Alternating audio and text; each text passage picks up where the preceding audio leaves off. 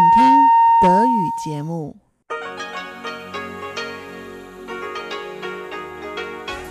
Hier ist Radio Taiwan International.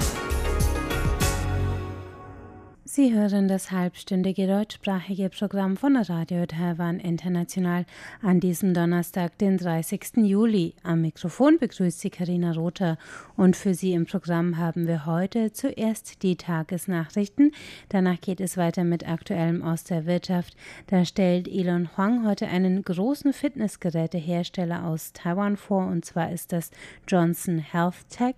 Weiter geht es danach mit Rund um die Insel noch einmal mit Elon Huang und zu der Frage, warum Taiwan so gut geeignet ist, um Ultramarathons zu laufen. Nun zuerst die Tagesnachrichten.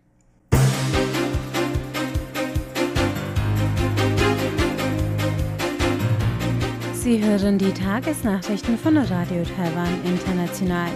Die wichtigsten Meldungen. Ehemaliger Präsident Lee Dong-hui gestorben.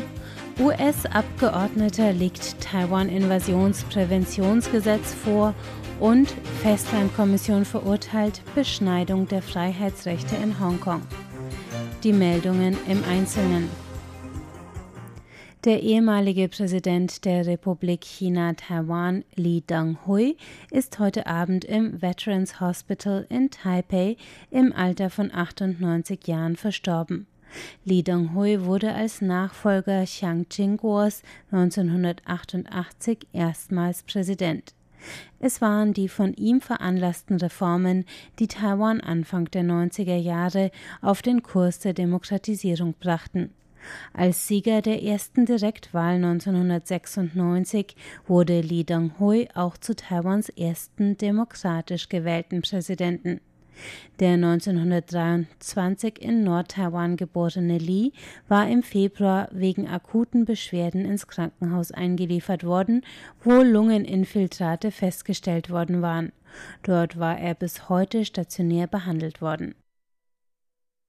Der US-Kongressabgeordnete Ted Yoho, Republikaner, hat gestern den sogenannten Taiwan Invasion Prevention Act als Gesetzesvorschlag in den Kongress eingebracht.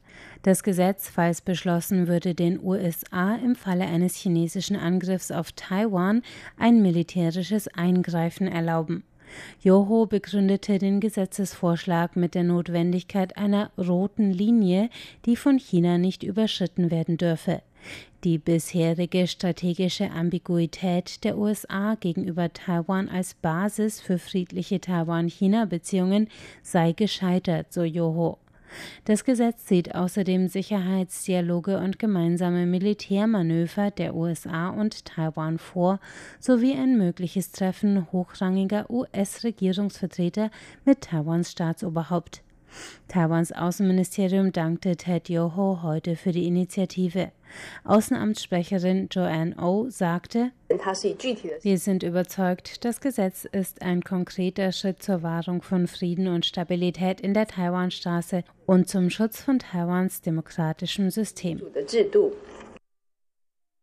Der Sprecher der Festlandkommission Chiu Joy-jung sprach heute von einer Zitat unangemessenen Störung, Verletzung und Beschneidung der Bürgerrechte und des Rechts auf politische Mitbestimmung der Hongkonger.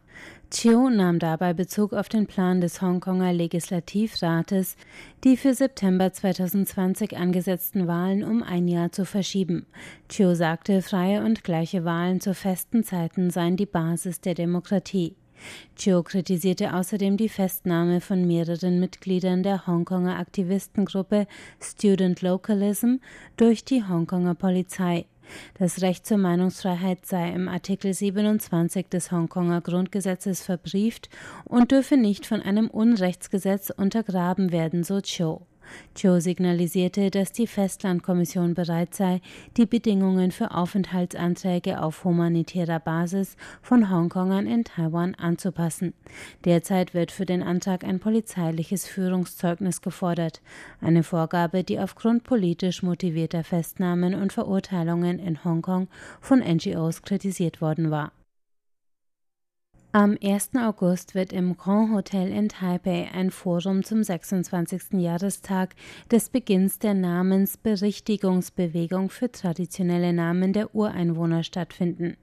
Das hat die Ureinwohnerkommission heute auf einer Pressekonferenz angekündigt.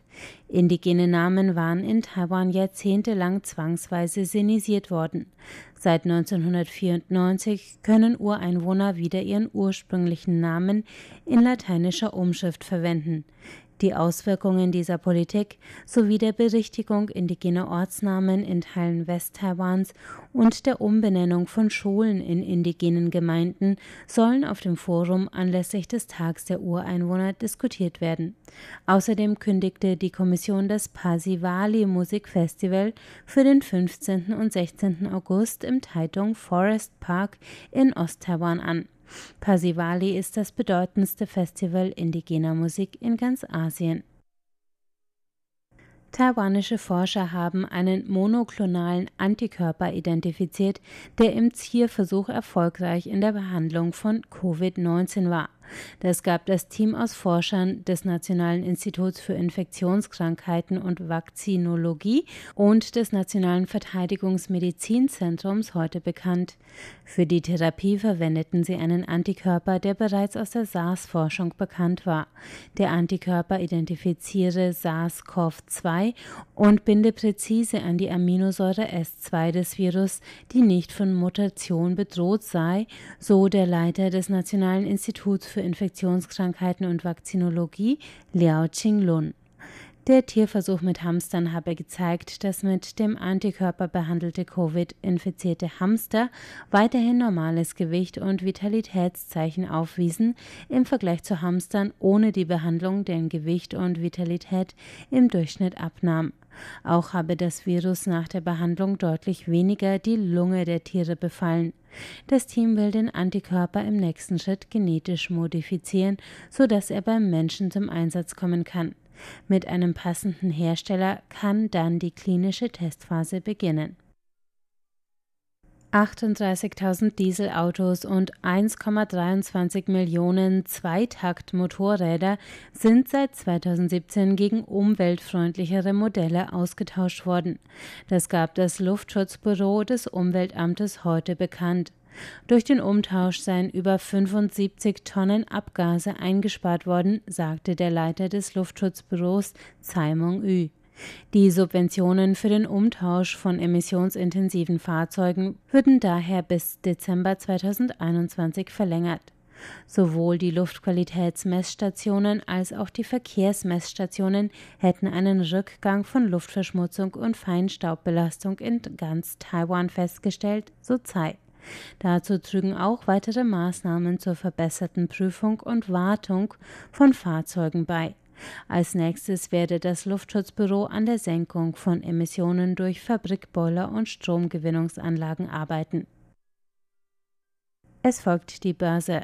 Der TAIEX machte heute einen großen Sprung nach oben und schloss mit 181 Punkten im Plus. Das sind 1,45 Prozent bei einem Abschlusskurs von 12.722 Punkten. Das Handelsvolumen an diesem Donnerstag betrug 213 Milliarden Taiwan-Dollar. Das sind 7,3 Milliarden US-Dollar. Nun folgt das Wetter.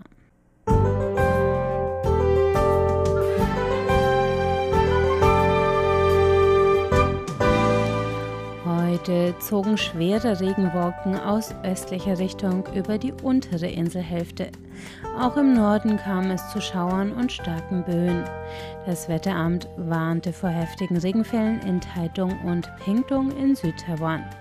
Die Temperaturen lagen zwischen 24 und 33 Grad in der Osthälfte und bis zu 35 Grad in der Westhälfte der Insel. Am morgigen Freitag bleibt es bewölkt, aber weitgehend trocken. Die Temperaturen liegen zwischen 26 und 33 Grad im Osten und bis zu 35 Grad im Westen der Insel. In Neu-Taipei wird es sogar bis 36 Grad warm. Nur auf den Taiwan vorgelagerten Inselgruppen Penghu, Jinmen und Mazu kommt die Sonne raus. Hier 27 bis 34 Grad.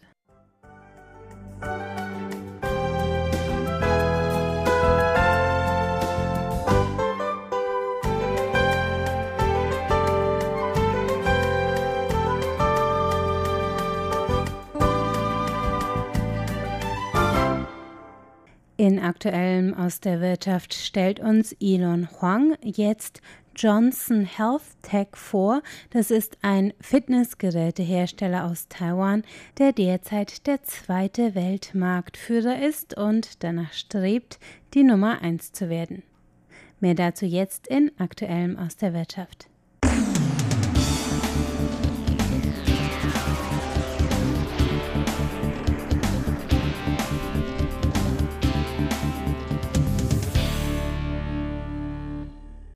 Das Geschäft des taiwanischen Herstellers von Fitnessgeräten Johnson Health Tech hat wie viele Unternehmen auf der ganzen Welt durch die Covid-19-Pandemie einen schweren Schlag erlitten. Trotzdem musste Johnson seine jährlichen Geschäftsziele nicht anpassen. Das erklärte der Generalmanager Jason Lohr in einem Interview mit dem taiwanischen Commonwealth Magazin. Johnson Health Tech aus dem zentral-taiwanischen Taichung ist der weltweit zweitgrößte Hersteller von Fitnessgeräten, sowohl für gewerbliche als auch private Anwender. Die verschiedenen Produktlinien werden in mehr als 90 Ländern rund in den Globus verkauft, unter anderem auch in Deutschland, wo das Unternehmen eine Niederlassung in Frechen, Nordrhein-Westfalen hat. Johnson zählt Fitnessstudios, Fitnesscenter und Hotels zu seinen Hauptkunden und gerade dieses Geschäft litt unter der Covid-19-Pandemie. Im ersten Quartal des Jahres 2020 erlitt das Unternehmen einen Covid-19-bezogenen Verlust von 250 Millionen Taiwan-Dollar. Die Einnahmen aus dem Verkauf kommerzieller Fitnessgeräte gingen zweistellig zurück, da die Fitnesszentren in den Vereinigten Staaten und Europa, den Hauptmärkten des Unternehmens, während der Lockdowns geschlossen bleiben mussten. Das hat uns wirklich massive Kopfschmerzen bereitet, sagte Generalmanager Lohr in dem Interview mit dem Commonwealth Magazin. Lohr war vor 25 Jahren in das Familienunternehmen eingetreten, nachdem er aus den Vereinigten Staaten zurückgekehrt war, wo er seinen Masterabschluss erworben hatte. Obwohl er der Sohn des Gründers war, begann Lohr seine Karriere auf der untersten Sprosse der Leiter und stapelte Transportbehälter. Im Interview mit dem Magazin erklärte Lohr, dass Johnson seine jährlichen Geschäftsziele bisher nicht anpassen musste, auch wenn die Covid-19-Pandemie noch nicht vorbei sei. Tatsächlich scheint das Unternehmen darum zu konkurrieren, der größte Fitnessgerätehersteller der Welt zu werden. Mit einem erwarteten Jahresumsatz von über einer Milliarde US-Dollar in diesem Jahr hat Johnson die Chance, den Weltmarktführer für Fitnessgeräte Live Fitness aus den Vereinigten Staaten zu verdrängen. Im vergangenen Jahr lag der Umsatz von Johnson um etwa 100 Millionen US-Dollar hinter dem weltweiten Branchenführer zurück. So erklärte ein Investment Consulting Analyst, dass Johnsons Rivale derzeit im Niedergang begriffen sei. Und wenn Johnson in diesem Jahr ein Umsatzwachstum von 20 bis 30 Prozent erreiche, habe das taiwanische Unternehmen die Chance, Live Fitness in diesem Jahr zu übertreffen. Im Gegensatz zu Konkurrenten in den Vereinigten Staaten und Europa bietet Johnson die Herstellung von Hardware und die Integration von Software an, was ihm einen Wettbewerbsvorteil bei der Erfüllung der Kundenbedürfnisse verschafft. Und tatsächlich sehen die Zahlen seit dem ersten Quartal wesentlich besser aus. Im zweiten Quartal erholte sich der Umsatz nämlich auf 5,64 Milliarden Taiwan-Dollar, ein Rekordhoch für ein zweites Quartal. Das Geschäft wurde durch einen Nachfrageschub von Endverbrauchern angekurbelt, die aufgrund der Pandemie nicht mehr in Fitnessstudios gehen konnten, sondern zu Hause für ihre Fitness sorgen mussten. So stiegen Johnsons weltweite Verkäufe von Heimfitnessgeräten im Juni im Vergleich zum Vorjahreszeitraum um 130 Prozent. Im Gespräch mit dem Commonwealth Magazin erklärte Generalmanager Lohr, was er für die zweite Jahreshälfte des Jahres erwartet und wie sein Unternehmen mit den Herausforderungen, die die Pandemie mit sich brachte, fertig wurde bzw. werden will. Lohr erwartet, dass einige mittelgroße und kleine Fitnesszentren, die während der Pandemie nicht durchhalten konnten, untergehen werden. Diese Situation werden Johnsons große Kunden sehr wahrscheinlich nutzen, um die kleinen Fitnesszentren zu übernehmen und ihre Expansion zu beschleunigen. Dies werde zwangsläufig zu einer verstärkten Gerätebeschaffung führen. Darüber hinaus habe die Pandemie das Gesundheitsbewusstsein der Menschen erhöht. Das bedeutet, dass nach den Lockdowns absehbar sei, dass die Nachfrage nach Fitnessgeräten weiter steigen und im vierten Quartal am deutlichsten sichtbar werden wird. Lohr und sein Team gehen davon aus, dass sich der Markt in den kommenden sechs Monaten recht gut entwickeln werde, weshalb man Johnsons Jahresziel trotz der Pandemie nicht verändert habe. Da die Menschen wegen der Pandemie zu Hause sozusagen eingesperrt sind, habe Johnson seine Expansion auf den E-Commerce und Heimanwendermarkt beschleunigt. Einige Menschen wollten immer noch zu Hause Sport treiben. Sie können online bestellen und die Ausrüstung selbst zusammenstellen. Obwohl Heimtrainingsgeräte im Allgemeinen billiger seien, griffen viele zu hochpreisigen Produkten, weil der Ansturm auf die Geräte zu Engpässen geführt habe. Der durchschnittliche Kundenbestellwert sei um 70 bis 80 US-Dollar höher als früher. Auch Johnsons E-Commerce-Verkäufe seien um das drei- bis vierfache gestiegen. Außerdem habe man die Produktstandorte für Heimanwenderprodukte von Shanghai nach Vietnam verlagert, um unnötige Kosten zu senken und auch die US-Zölle auf aus China exportierte Waren abzubauen. Darüber hinaus entwickelt Johnson neue Produkte, die Hardware und Software integrieren.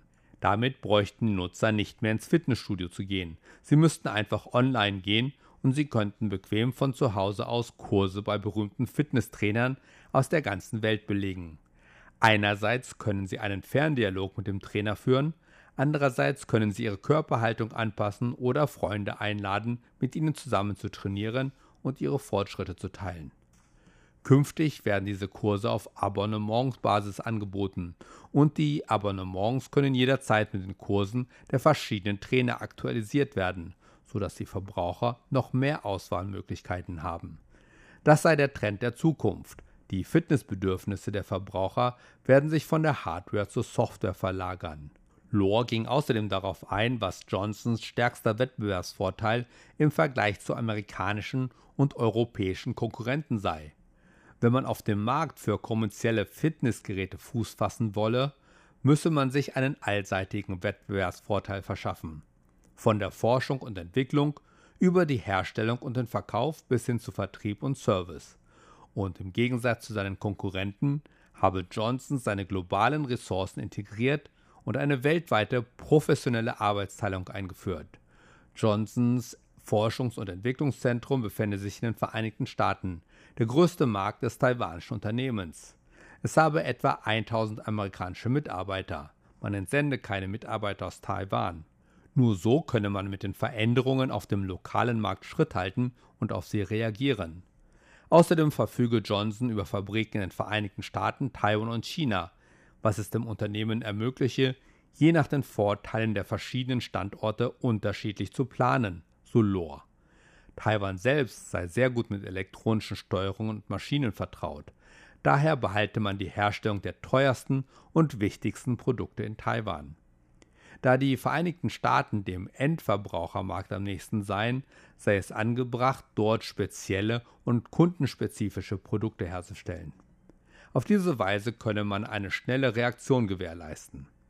In China und Vietnam stelle Johnson preiswerte Produkte her, weil die Produktionskosten dort niedrig seien. Johnson verfüge jetzt über fast 300 Einzelhandelsstandorte rund um den Globus und man verkaufe mit den eigenen Leuten, anstatt sich auf Händler zu verlassen. Lohr ging auch auf die langfristigen Ziele des Unternehmens ein. Johnson wolle nicht nur die weltweite Nummer 1 bei Fitnessgeräten werden so habe man im vergangenen Jahr einen 60% Anteil am japanischen Massagesesselhersteller Fuji Medical Instruments erworben.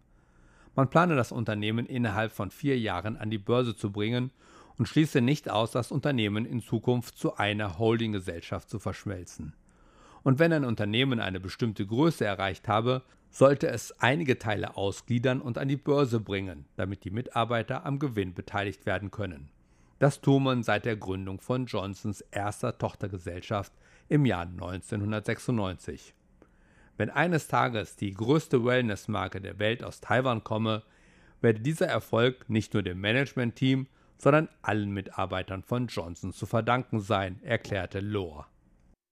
Sie hörten Aktuelles aus der Wirtschaft mit Elon Huang und einer Vorstellung des weltweit zweitgrößten Herstellers von Fitnessgeräten Johnson Health Tech aus Taiwan.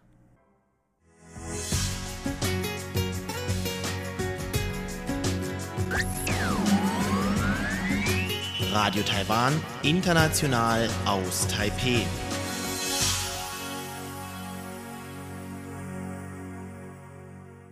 Es folgte rund um die Insel mit Elon Huang und der ist heute noch einmal im Gespräch mit Frank Gore, dem Präsidenten der Chinesisch-Taipei-Vereinigung für Ultrarunner. Und zwar geht es noch einmal um Ultramarathons und warum Taiwan so gut geeignet ist für die Ultrarunner. Ultramarathons werden weltweit immer populärer. Dabei geht es um Läufe, die von Zeit und Strecke über den normalen Marathon hinausgehen. Es gibt Läufe, bei denen eine bestimmte Zeit vorgegeben ist, zum Beispiel 24-Stunden-Läufe, bei denen dann geschaut wird, wer in dieser Zeit am weitesten gekommen ist. Oder es gibt Läufe, bei denen die Distanz vorgegeben ist, zum Beispiel 100 Kilometer Lauf. Und da schaut man dann natürlich, wer die Strecke am schnellsten zurückgelegt hat. Und auch in Taiwan hat der Ultramarathon inzwischen seinen Einzug gehalten. Das erklärte uns in der vergangenen Woche Frank Gore, der Präsident der Chinese Taipei Association of Ultra Runners, der taiwanische Ultramarathonverband. Und damit herzlich willkommen, liebe Hörerinnen und Hörer, zu der heutigen Ausgabe von Rund um die Insel. Am Mikrofon begrüßt sie Ilong Huang. Und heute geht es weiter mit meinem Gespräch mit Frank Gore. Der 2011 gegründete Ultramarathonverband Taiwans richtet inzwischen eine Vielzahl von Ultramarathons in Taiwan aus – zum Beispiel der inzwischen sehr berühmte 24-Stunden-Lauf auf dem Campus der Suzhou-Universität in Taipei oder der Ultramarathon im wunderschönen Chilan an der Nordostküste Taiwans, bei dem man aus verschiedenen Distanzen wählen kann. Doch auf meine Frage, wie populär Ultramarathon inzwischen in Taiwan geworden sei, erklärt mir Frank Gore, dass die Chinese Taipei Association of Ultrarunners nicht die einzigen seien, die Ultramarathons in Taiwan ausrichte.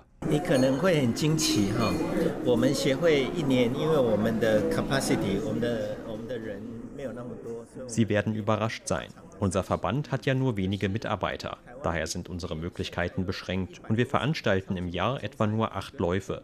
Doch in ganz Taiwan gibt es verschiedene Organisationen, die zusammen über 100 Ultramarathons veranstalten. Natürlich sind die kleiner und oft nicht so formell und gemäß allen offiziellen Regularien. Aber es gibt auch hier immer mehr Läufer, die sehen wollen, wo ihre Grenzen sind. Dann kommen sie vom Marathon zum Ultramarathon und sehen, es gibt keine Grenzen. 50 Kilometer, 100 Kilometer, 160 Kilometer und so weiter. Der längste Ultramarathon Taiwans ist inzwischen der 48-Stunden-Lauf. Der findet immer im Februar im Flusspark in der Nähe vom Grand Hotel statt. Dort, wo vor einigen Jahren die Flora Expo stattfand. Das war früher auch der längste Ultramarathon Asiens. Und so haben immer sehr viele gute Läufer aus ganz Asien daran teilgenommen. Insbesondere die Läufer aus Japan kommen sehr gern, denn der längste Lauf Japans ist nur 24 Stunden lang. Deshalb kommen viele Läufer aus Japan, die gerne 48 Stunden laufen möchten, nach Taiwan. Der Lauf beginnt am Freitag um 15 Uhr und geht bis Sonntag um 15 Uhr.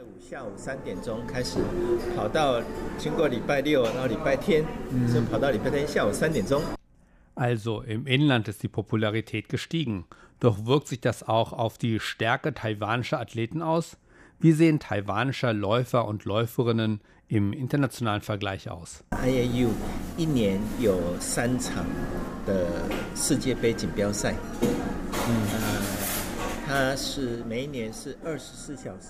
Die IAU veranstaltet jedes Jahr mehrere Weltcupläufe. 100 Kilometer oder 24-Stunden-Läufe und auch verschiedene 50-Kilometer-Läufe. Und an jedem Lauf nehmen auch Läufer der taiwanischen Nationalmannschaft teil. Im Allgemeinen sind unsere Läufer beim 24-Stunden-Lauf stärker. Bei den anderen Läufen kommt es eher auf Geschwindigkeit an. Aber die Stärke unserer Läufer ist eher die Ausdauer. Aber bis zu den ersten drei Plätzen bedarf es noch einiger Anstrengungen. Die Japaner sind da schon stärker und haben bessere Ergebnisse. Aber wir wollen den Sport weiter vorantreiben und fördern. Deshalb schicken wir immer weiter Läufer und Läuferinnen zu den Rennen. Und teilnehmen ist wichtiger als siegen. Aber unsere Fortschritte zeigen sich auch darin, dass wir ab nächstem Jahr auch Weltcuprennen durchführen. Nächstes Jahr im Oktober haben wir unseren ersten offiziellen Weltcuplauf. Da das natürlich viel Vorbereitung bedeutet, wollen wir dieses Jahr sozusagen als Generalprobe am 1. November einen Lauf veranstalten. Unser Ziel ist es, jedes Jahr einen Weltcup- oder Asiencup-Lauf zu veranstalten.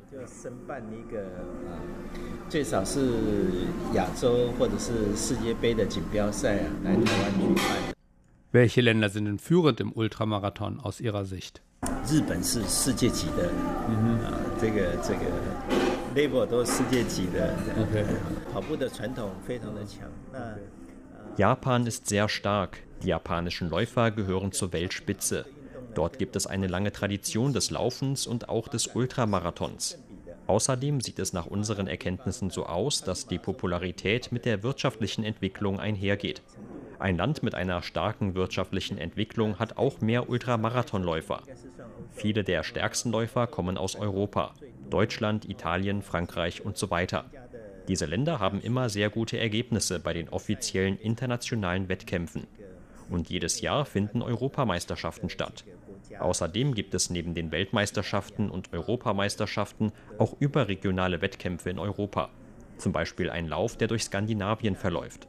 Oder in Osteuropa hat Rumänien mit einigen Nachbarländern einen Sechs-Stunden-Lauf organisiert. Ich habe vor einiger Zeit mit Südkorea, Japan und China Kontakt aufgenommen, um mit ihnen die Möglichkeit zu besprechen, auch so einen überregionalen Lauf zu veranstalten. Da stehen wir noch in der Diskussion. In Amerika sind es in erster Linie die USA und Kanada, die starke Läufer und Läuferinnen im Ultramarathon haben. Aber in letzter Zeit werden es auch in Südamerika immer mehr. Was Australien angeht, da gibt es ja nur die zwei Länder Australien und Neuseeland. Daher haben sich diese beiden Länder mit Asien zusammengetan und die Meisterschaften werden zusammen ausgetragen. Also statt Asienmeisterschaften nennen wir es dann Ozeanienmeisterschaften. Auch in Afrika wird der Ultramarathon langsam populärer. Da fanden im vergangenen Jahr Meisterschaften über einen 50-Kilometer-Lauf statt. Inzwischen gibt es wirklich auf allen Kontinenten Ultramarathons. Das steht im Zusammenhang mit der wirtschaftlichen Entwicklung.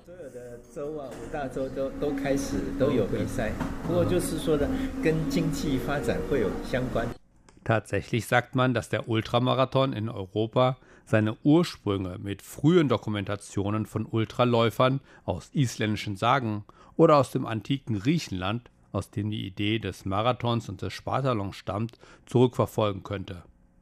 Die Geschichte der Ultraläufer und Walker im Vereinigten Königreich aus der viktorianischen Ära ist ebenfalls dokumentiert. Vielleicht möchte der ein oder andere, der diesen Bericht hört oder sonst schon mal vom Ultramarathon gehört hat, auch mit Ultramarathons beginnen.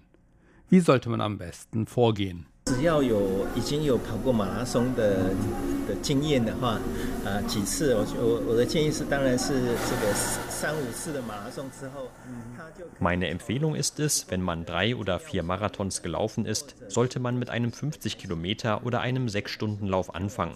In Taiwan werden jährlich zwei 50-Kilometer-Läufe und mehrere 6-Stunden-Läufe veranstaltet.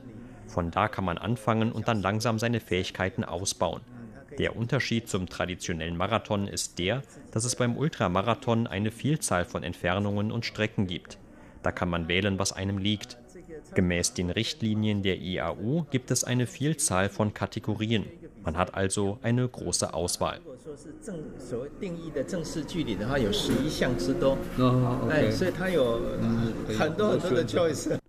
Sagt Frank Gore, der Präsident der 2011 gegründeten Chinese Taipei Association of Ultrarunners, der taiwanische Ultramarathonverband. Wenn Sie schon ein Ultramarathonläufer sind, kommen Sie doch mal nach Taiwan, um hier an einem teilzunehmen. Den Link zur englischsprachigen Website der Chinese Taipei Association of Ultrarunners mit Terminen finden Sie auf unserer Webseite.